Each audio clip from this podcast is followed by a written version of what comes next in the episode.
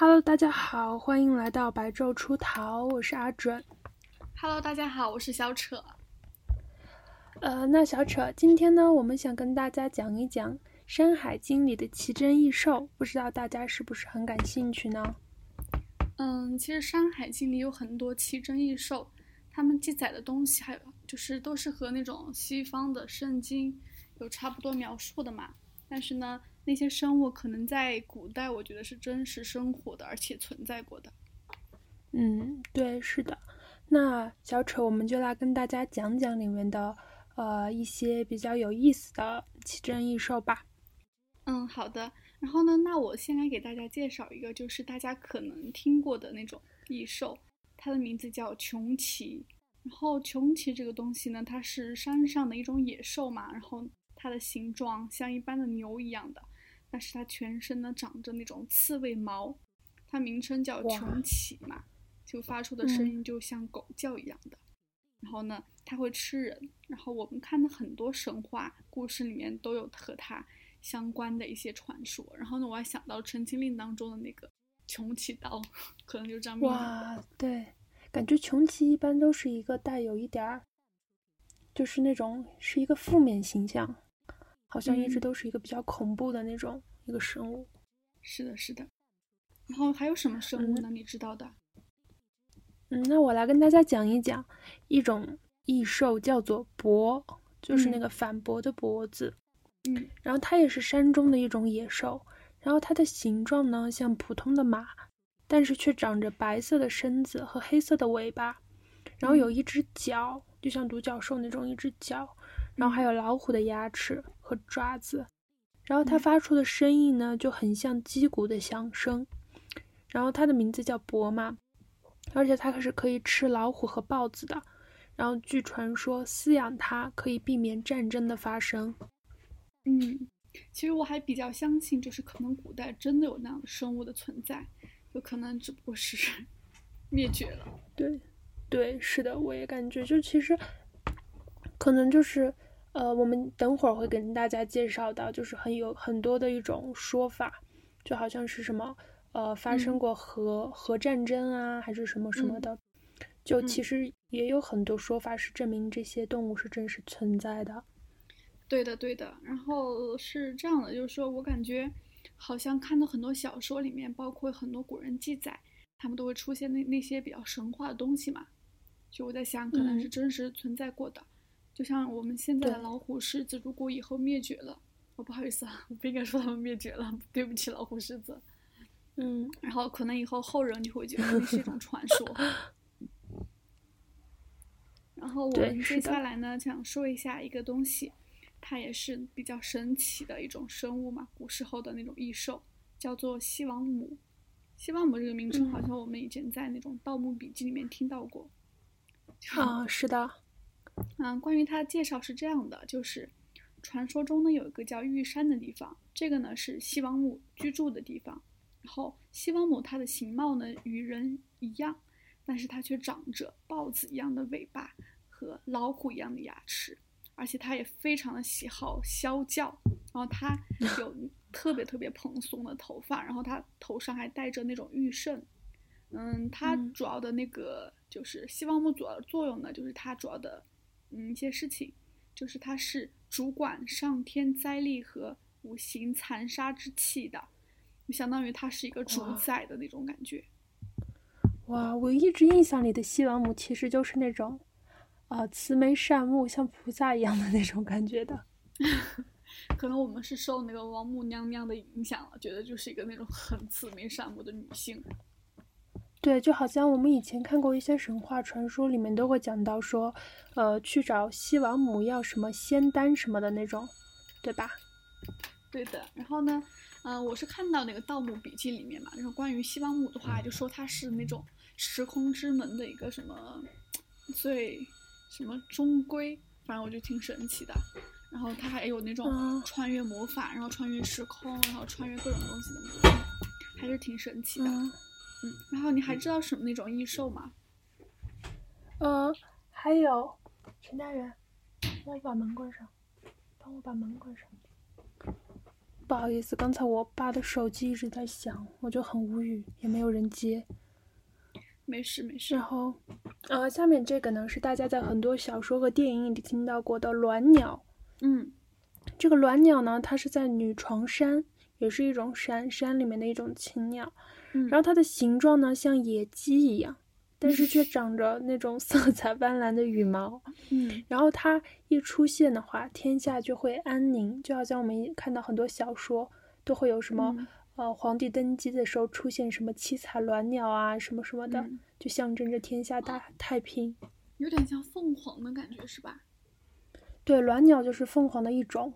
嗯，我怎么觉得现在咱们好像看到了很多动物，感觉现在都已经、嗯怎么讲退化变丑了呢？我感觉以前这些生物好好看啊。对描述的，我我觉得也有可能是古人会把它们美化，然后描述的，就会嗯感觉很嗯，厉害，但是其实可能也就是那样子。对，其实你知道吗？我觉得你看你说这个就是长着色彩斑斓羽毛的，我突然想到一个生物，就是我们现实生活中的鸟类，叫做鹦鹉。对，是的，鹦鹉，鹦鹉也在《山海经》里存在吗？嗯、鹦鹉的话，它其实也是在《山海经》里面存在的。然后我可以给你讲，讲一那是怎么。形容它的呀？好好奇古人怎么形容鹦鹉啊？嗯，是这样的，就是《山海经》是这样介绍的，然后就说的是，在一个一个地方叫做黄山嘛，然后那个地方它是没有花草树木的，嗯它到处都是特别特别郁郁葱葱的竹丛，然后呢，嗯。啊，然后呢，就是有很多那种有一个水，就是一个河流嘛，嗯，一个水嗯它叫做泮水，然后呢，泮水的话，它是从这座山发源的嘛，然后就向西流入一个叫赤水的地方，然后这个赤水中呢有很多那种玉石，然后古人就形容说，嗯，在这些山中有一种兽，有一种禽鸟，它的形状像一般嗯猫头鹰一样的，但是却长着非常非常嗯漂亮青色的羽毛，然后还有红色的嘴，它就像人一样，有人的舌头，它能模仿人说话，然后它的名称叫鹦鹉。现在我觉得很很少看到鹦鹉这个东西了，我就觉得很很神奇这个生物。对，是的，那那这个就是他们这个描述，就是我们现在的鹦鹉呀。那这样是不是又从一个方面证明了这些奇珍异兽可能是真实存在的？对，我是比较相信是真实存在的，而且我还比较相信以前古时候他们记的那记载那些壁画，你知道吗？就是可能他们啊真的看到过某些神，或者是某些那种图像，他们才会把它画在壁壁纸上，而不是凭空想象出来的。只不过我们后人以为那是他们就自己意淫出来的、脑补出来的。对，是的，而且我觉得我比较相信的一点是，龙是真实存在过的，因为嗯好像不管咱们东方呢还是西方，都记载过跟龙有关的东西，所以我感觉嗯可能真的曾经存在过龙这个生物。嗯，但是很多网上他们是不是 我看到很多东西，他们是不是对《山海山海经》还是有一些比较争议的看法的？对，是的，因为《山海经》它描述的这些东西就看起来很真实嘛，好像就是嗯看着那个东西写出来的。然后，所以很多人就说，其实《山海经》描述的是上古的一个异时代。异时代是是什么意思啊？是是平行时空时空那种吗？对，是的，就是 我们两个经常聊到过的平行时空。然后，其实也有很多人，他们就说《山海经》的记录可能是从侧面证明曾经发生过史前的核战争，就是我们两个哦说的那个世界轮回学说嘛，就是上次轮回结束前发生的。上次的世界结束是因为一场核战争，然后哦，然后世界又从头开始，然后这些生物就就感哦觉可能就是那个时代留下来的。哦，然后我是觉得这些上古生物都是，感觉都是变异了，你知道吗？就很多那种上哦古的奇珍异兽，可能都是经过那种核辐射影响嘛，然后就变异成各种嗯动物了，就没有活下来，是因为它们不再具有生殖繁殖能力了。哦，对，就是可能受了辐射以后就就变了，可能就变得那种比较好看啊，或者什么，就变得比较奇怪。对 对对，嗯，其实人们不是把《山海经》称为天书嘛？嗯，但现在其实真的有很多动物都在现在找到了原型，嗯。就除了我们刚才说的那个呃鹦鹉以外，还有很多。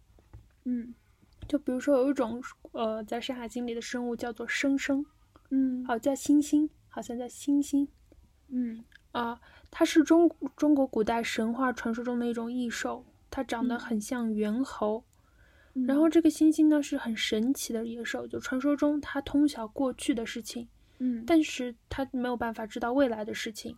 嗯然后，呃，它的这个字呢是一个反犬旁，然后有一个生命的生，是这样叫星星。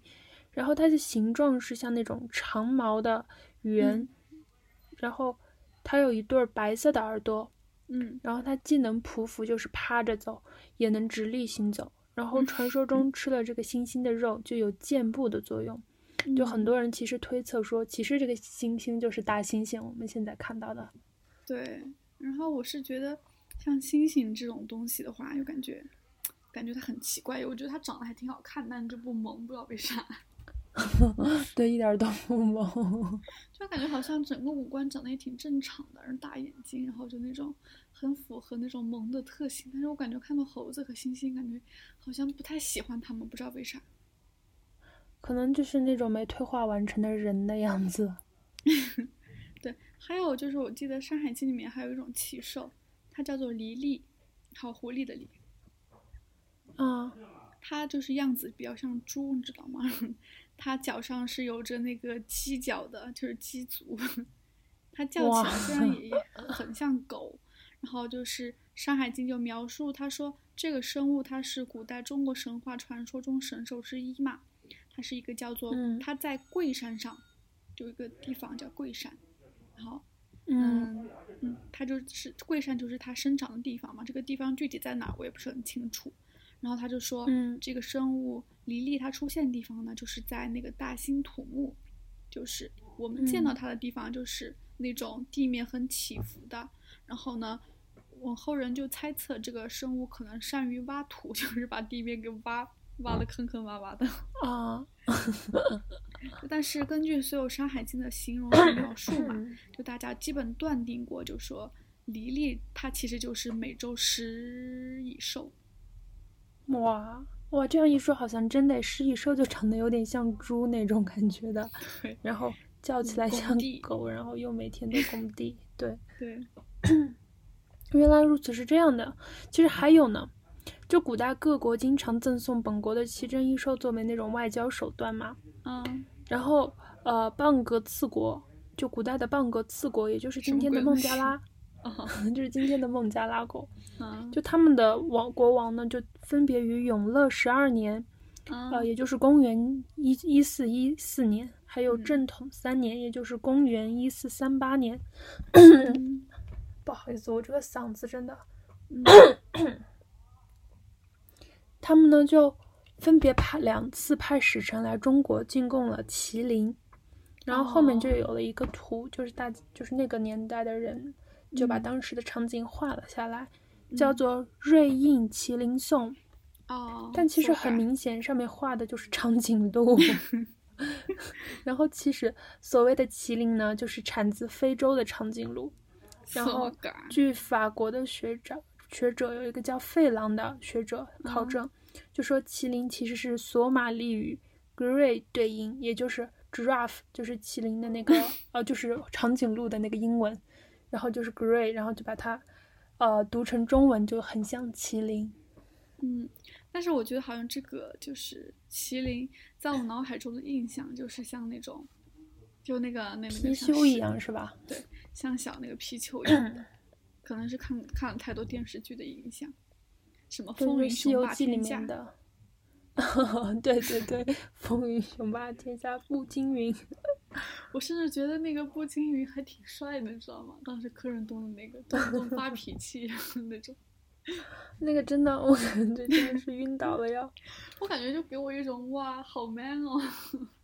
可能现在然后还有什么呢？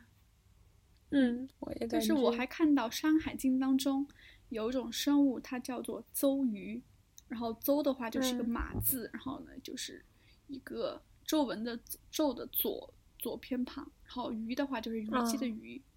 就它里面就记载了一段话，是这样说的：“邹鱼如虎，五色俱，亦曰尾长于身，出猛山，一出鸟鼠同穴山，日行千里。”然后呢，这个邹鱼到底是什么东西呢？就是有人就解释说，这个邹鱼呢，就是它是白虎，你知道吗？然后呢，就他就用了一段文言文解释嘛，大概的意思就是它是一个白虎，然后它的，嗯，尾巴就非常长，然后它不食，它不吃那种。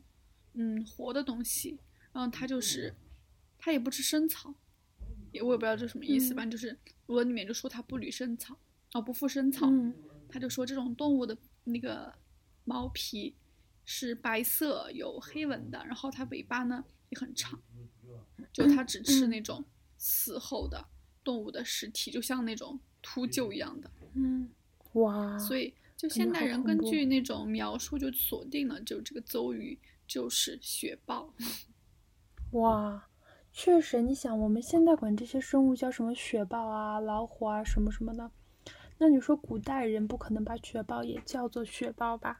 对吧？对，可能就是真的是这个邹鱼。对对对，然后就是，好像《山海经》里面还有很多东西，就是你还知道有哪些生物吗？他们记载的？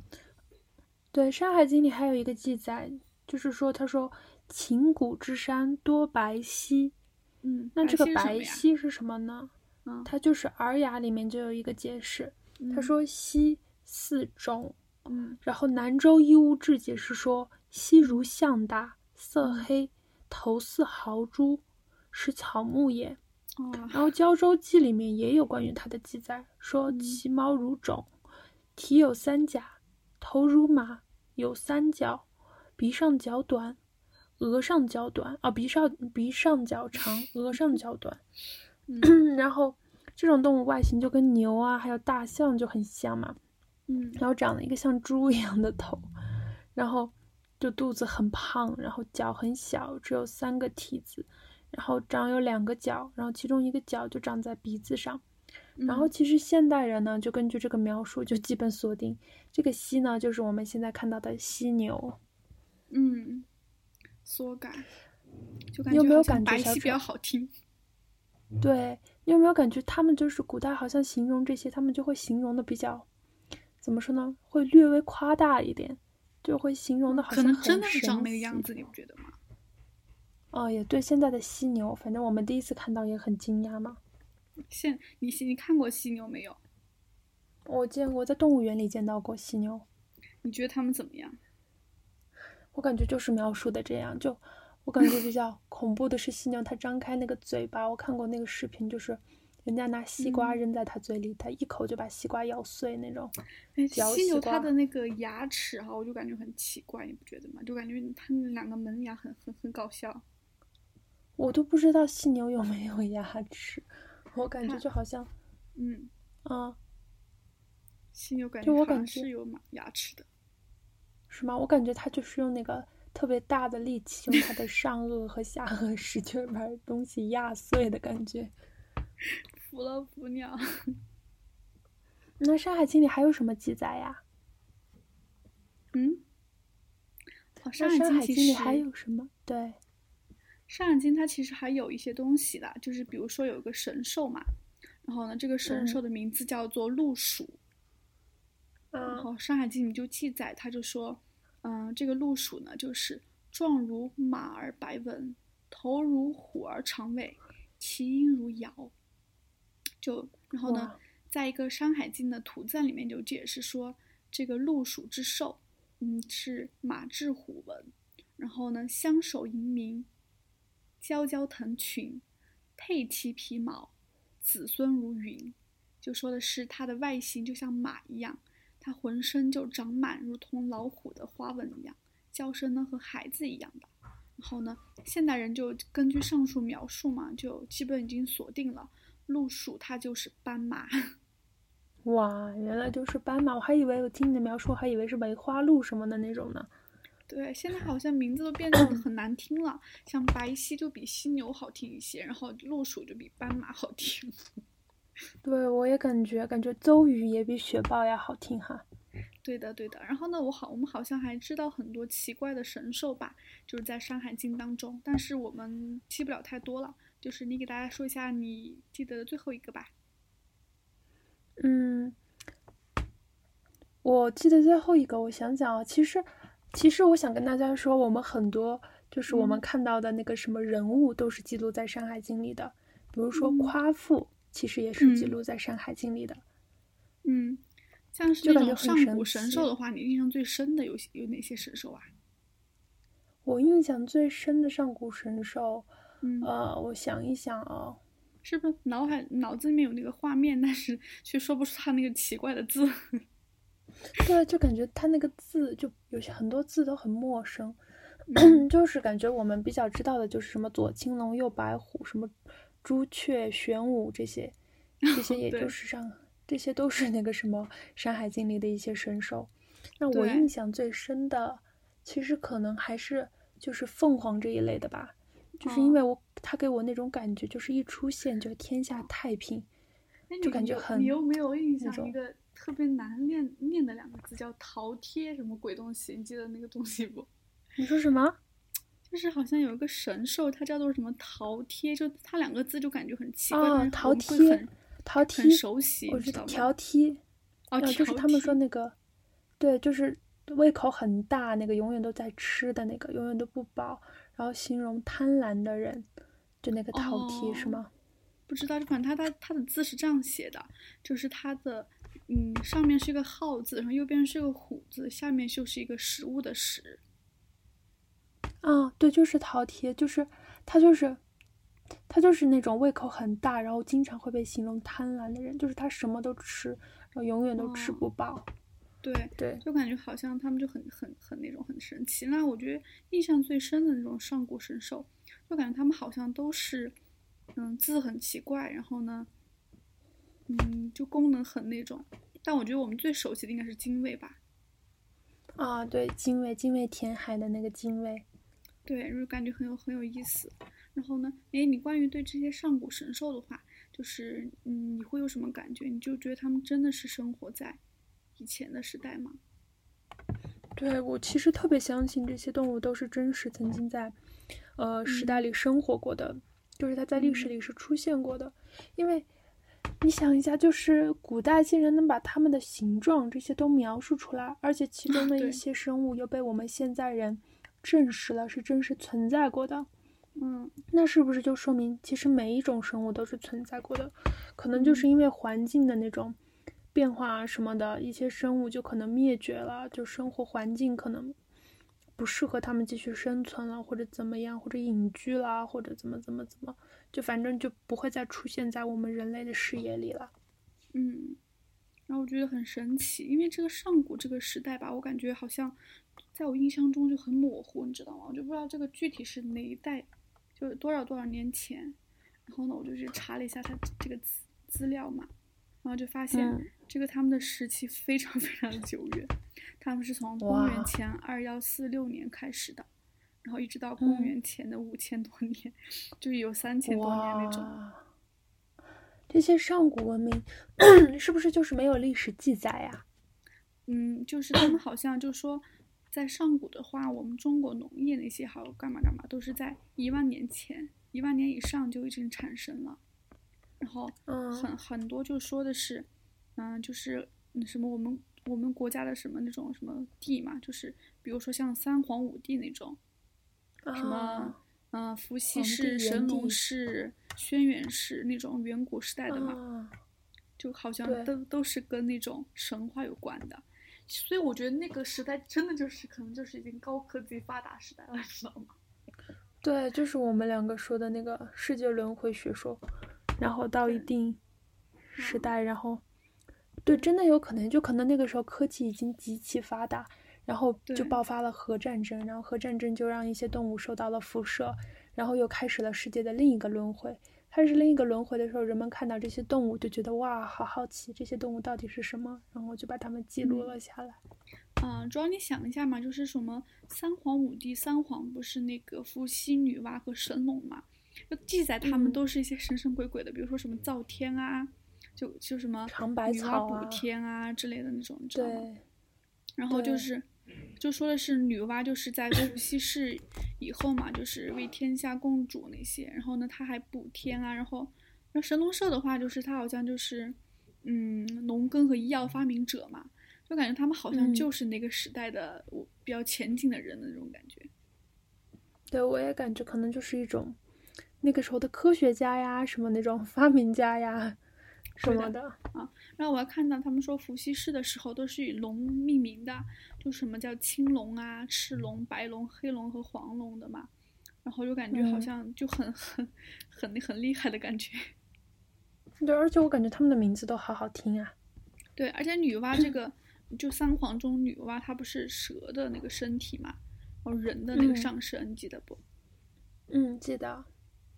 然后我就觉得这个 女娲非常神奇的一点是，他们就很多推测，就说的是女娲的下半体不是那个呃蛇的下身嘛，就有点像那种双螺旋结构，就 DNA 的。哦，我好像记得有，是不是有一个那样的壁画，嗯，就是有对对对两个，就是嗯，两个像女娲一样的，然后他们都两个面对面那样缠在一起，下面的尾巴，然后就很像那个双螺旋结构。对的。然后就反正就是还有什么古代的华胥氏啊，反正我觉得他们 可能就是那种 高度文明之后的那种，嗯，高度文明之后的那种人类。然后呢，但是他们却是却被后世是以神话传说，或者就是说以那种壁画形式展现了。可能他们那时候就已经高楼大厦、高科技时代发发展了，然后可能就因为他们的高科的高科技保存不下来，所以就是说只能以壁画形式存在。对，就可能也许到现在我们的一些照片啊什么的，到很久很久，比如说一万年以后，然后被后人发现，他们也会觉得我们是生活在传说里面的人物，就是那他们可能种觉得什么的。他们啊，他们可能觉得我们不能造人吧，就像我们女娲不是造人嘛，然后我们现在不是在造机啊器人嘛，啊，对对对，感觉好神奇啊！现在这样想一想，每次对对然后以后机器人嗯就会讲说，嗯，就是 哇，被造出来的感觉，然后我们可能就是不是用几千年或者是一百年去发展这个机器人历史嘛，我们可能就给他们讲说，我们嗯就半天把你们造出来了，就像女娲造我们一样，用泥巴捏出来的。对对对。要不然你怎么跟机器人解释啊？就说我们怎么机器人如果他们在疑问说我们怎么出来的，就 造出来的。但是你想一下，机器人说，哎，就是我们人类不是一直在问说我们是从哪里来的，你知道吗？但是人家无法给我们解释说你是怎么怎么来的，然后就用一个很简单的方法就说你是泥巴捏出来的。但如果机器人问我们说，那我们怎么造出来？我们怎么跟他解释呢？你想想，你们是我们用放电池 造出来的。就你想想，机器人就说那怎么造呢？就我们怎么从无到有啊？我们是怎么出来的呀？我们怎么会有思可能？就是到时候那个第一个造出机器人的那个人，可能就会被他们尊为就像女娲一样的这样一个 身份，然后就说他们是机器人之父。对，哇，这个问题我现在刚刚就是如如雷贯耳，就就是那种醍醐灌顶的感觉。如果机器人他们在问，就如果就我们人类后来被那个机器人的机器人的先代，你知道吗？消灭了，你知道嗯吧？嗯，就机器人第一代把我们人类全体杀死消灭了，嗯，然后他们的子孙如果到几千年之后就问他们说，我们机器人是怎么来的？哎，我有一个问题，那机器人怎么生子孙呢？